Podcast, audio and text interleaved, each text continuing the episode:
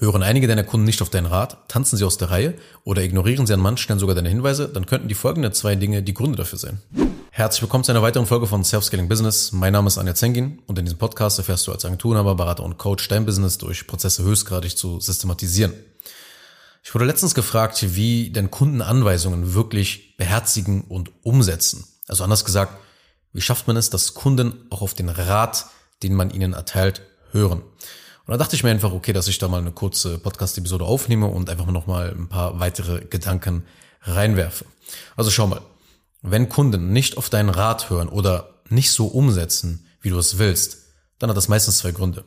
Die erste Sache ist die falsche Persönlichkeit. Zum Beispiel, der Kunde ist von seiner, von seinem Charakter her einfach ein sehr arroganter Mensch und behandelt generell Menschen gerne von oben herab, kommandiert gerne Menschen herum dann wirst du an dieser Charaktereigenschaft, wenn diese Person so gestrickt ist, da wirst du nicht mehr viel ändern können daran. Die Person ist so ein Charakter in jeglicher Hinsicht dann durch. Mach dir dann keine Gedanken, wie du jetzt diesen konkreten Einzelfall lösen kannst. Denn ich kann dir nur aus meiner Erfahrung sagen, dass du diesen Fall nicht lösen kannst. Diese Person, die wird sich auf Biegen und Brechen nicht ändern. Und selbst wenn, willst du allen Ernstes Monate damit verschwenden, diesen Kunden umzupolen und deine Zeit und deine Energie mit so einem Nonsens verschwinden? Du solltest immer zusehen, solche Probleme aus deinem Business generell ganzheitlich zu beseitigen. Und das geht nur, wenn du eben es auf der Metaebene betrachtest. Weil du hast ja einfach jetzt einen Kunden, der persönlich nicht für eine Zusammenarbeit geeignet ist. Das ist die akkurate Situation, die man eben da wiedergeben muss für sich. Die Lösung liegt doch ganz klar dann im Vertrieb. Die Vertriebsprozesse müssen korrigiert werden. Es muss genauer geprüft werden, ob ein Interessent geeignet ist für eine Zusammenarbeit. Weil dann entsteht das Problem ja gar nicht. Man muss das Problem immer ganz vorne lösen, quasi die Ursache und niemals das Symptom selber. Und in diesem Szenario ist es die einzig sinnvolle Lösung, mit solchen Menschen einfach in Zukunft nicht zusammenzuarbeiten. Aber glücklicherweise hat man aber eigentlich ein ganz gutes Gespür dafür, von Natur aus, wer geeignet ist und wer nicht. Es passiert also selten, dass jemand sich ja in den Vorgesprächen anders präsentiert und dann in der Zusammenarbeit direkt ein Arschloch ist, ja, nur weil er dich jetzt bezahlt hat. Viel häufiger und wahrscheinlicher ist das folgende.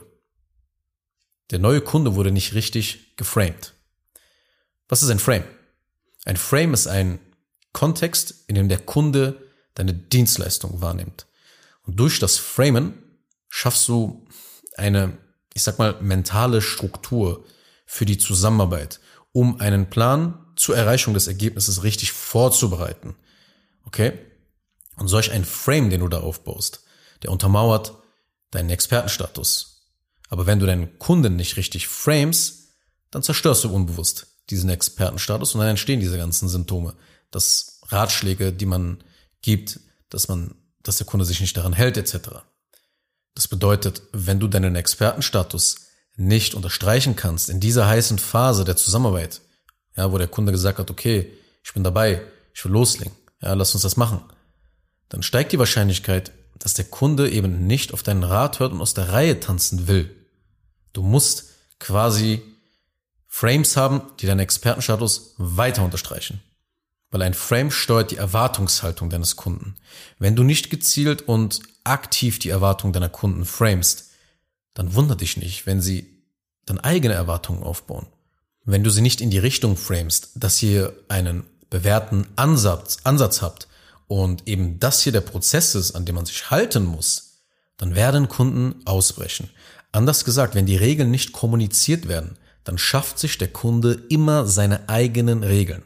Er denkt sich dann, ja, ach, ich brauche auf die doch eh nicht hören. Ich brauche doch eh nicht auf all diese Punkte hier zu hören und umzusetzen ja, ich habe das doch genauso mal gemacht, so ein bisschen. Ja, ja, ich habe schon so ein bisschen Ahnung.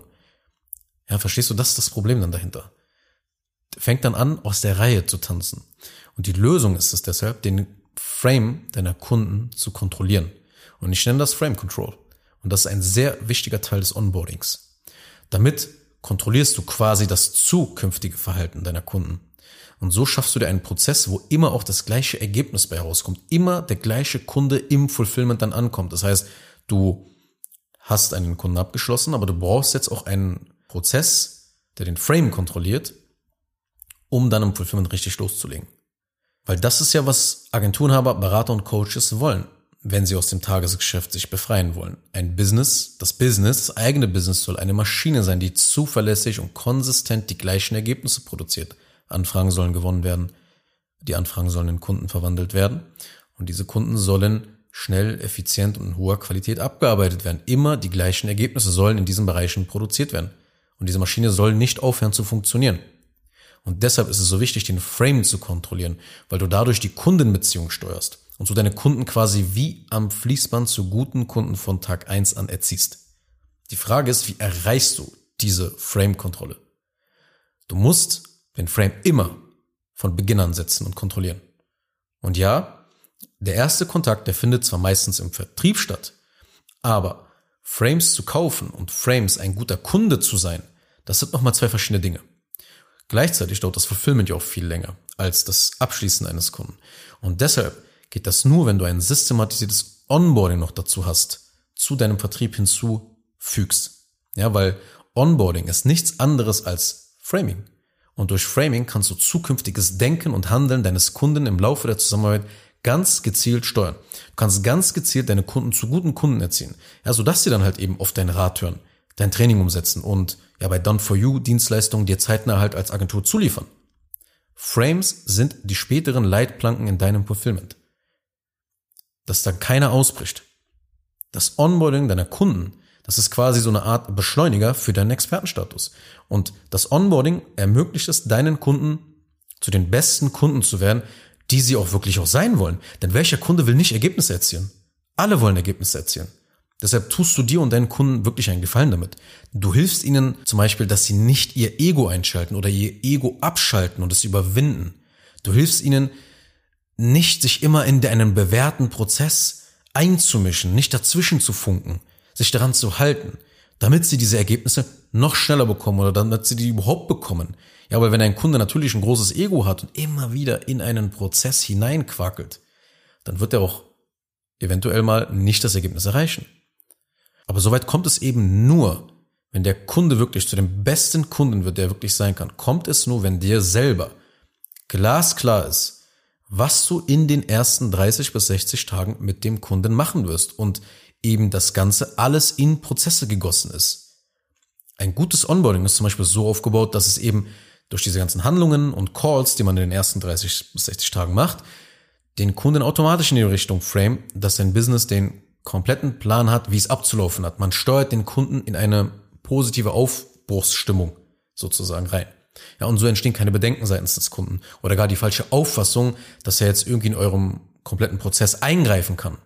Und ganz besonders, wenn du deine Leads und Kunden über bezahlte Werbung gewinnst, also der Traffic eher kalt ist und diese Leute sozusagen noch gar nicht die Möglichkeit hatten, deinen Content zu konsumieren, ja, dir zu vertrauen und dich als Experten in ihrem Kopf wirklich zu zementieren, dann ist es wichtiger denn je, einen gescheiten Onboarding-Prozess zu haben, weil eben hier wirklich die Frames gesetzt und ausgebaut werden müssen.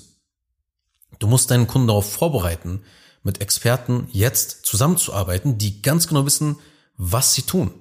Geh nicht davon aus, dass sich jetzt jeder so ausgiebig mit dir beschäftigt und ja, deshalb einen gewissen Expertenstatus bei, bei dir in deiner Firma wahrnimmt. Mit anderen Worten, nur weil der Kunde gekauft hat, bedeutet das nicht, dass er sich deinen Willen beugen wird. Ja, das klingt vielleicht krass, aber es ist nun mal so. Wenn du willst, dass man auf das hört, was du sagst, dann muss es in gewisser Weise ein Ungleichgewicht in der Hierarchie geben. Zumindest bei dem Thema, womit du dich befasst. Zumindest mit dem Thema, wo du der Experte bist. Warum soll sonst ein Kunde bei dir kaufen? Warum soll er dich sonst buchen? Ja, ich hoffe nicht, damit du der Laufbursche bist. Ich hoffe nicht, weil die Person irgendwie weiß, dass sie mit dir reden kann und umgehen kann, wie sie will. Du musst den Kunden gleich zu Beginn in die Richtung framen, dass es eine kluge Entscheidung war, in deine Dienstleistung zu investieren, weil du der Experte bist. Und das musst du die ganze Zeit untermauern. Du musst ihn auch gleich in die Richtung framen, dass er sich keine Sorgen machen muss. Ja, das untermauerst du wirklich mit Taten indem du zum Beispiel ein fix und fertiges Kundenportal ihm zur Verfügung stellst und ihm alles erklärst, wie es ablaufen wird, den Plan nochmal durchgehst, Fragen klärst, alles vorstellst etc. Also, der beste Weg, damit Kunden auf deinen Rat hören oder dir mehr zuliefern sollen, liegt nicht darin, das beste oder genialste Training zu bauen, sondern gleich zu Beginn der Zusammenarbeit ihn perfekt mental vorzubereiten und die richtigen Frames zu setzen, damit er dann fleißig dein Training umsetzt und auf deinen Expertenrat hört, ohne groß selber Experimente zu machen. Kurz noch eine Sache zum Schluss. Wenn dir diese Podcast-Episode gefallen hat, dann tu bitte Folgendes. Abonniere diese Show, wenn du das noch nicht getan hast, sodass du keine weitere Folge mehr verpasst. Wenn du jemanden kennst, für den diese Inhalte spannend sein könnten, dann empfehle doch bitte auch meinen Podcast weiter. Und über eine 5-Sterne-Bewertung dieser Folge auf Apple Podcasts oder auf Spotify würde ich mich natürlich auch sehr freuen. Falls du wissen willst, ob du für eine Zusammenarbeit mit mir geeignet bist, dann besuche jetzt zengin-digital.de und buche ein kostenloses Erstgespräch.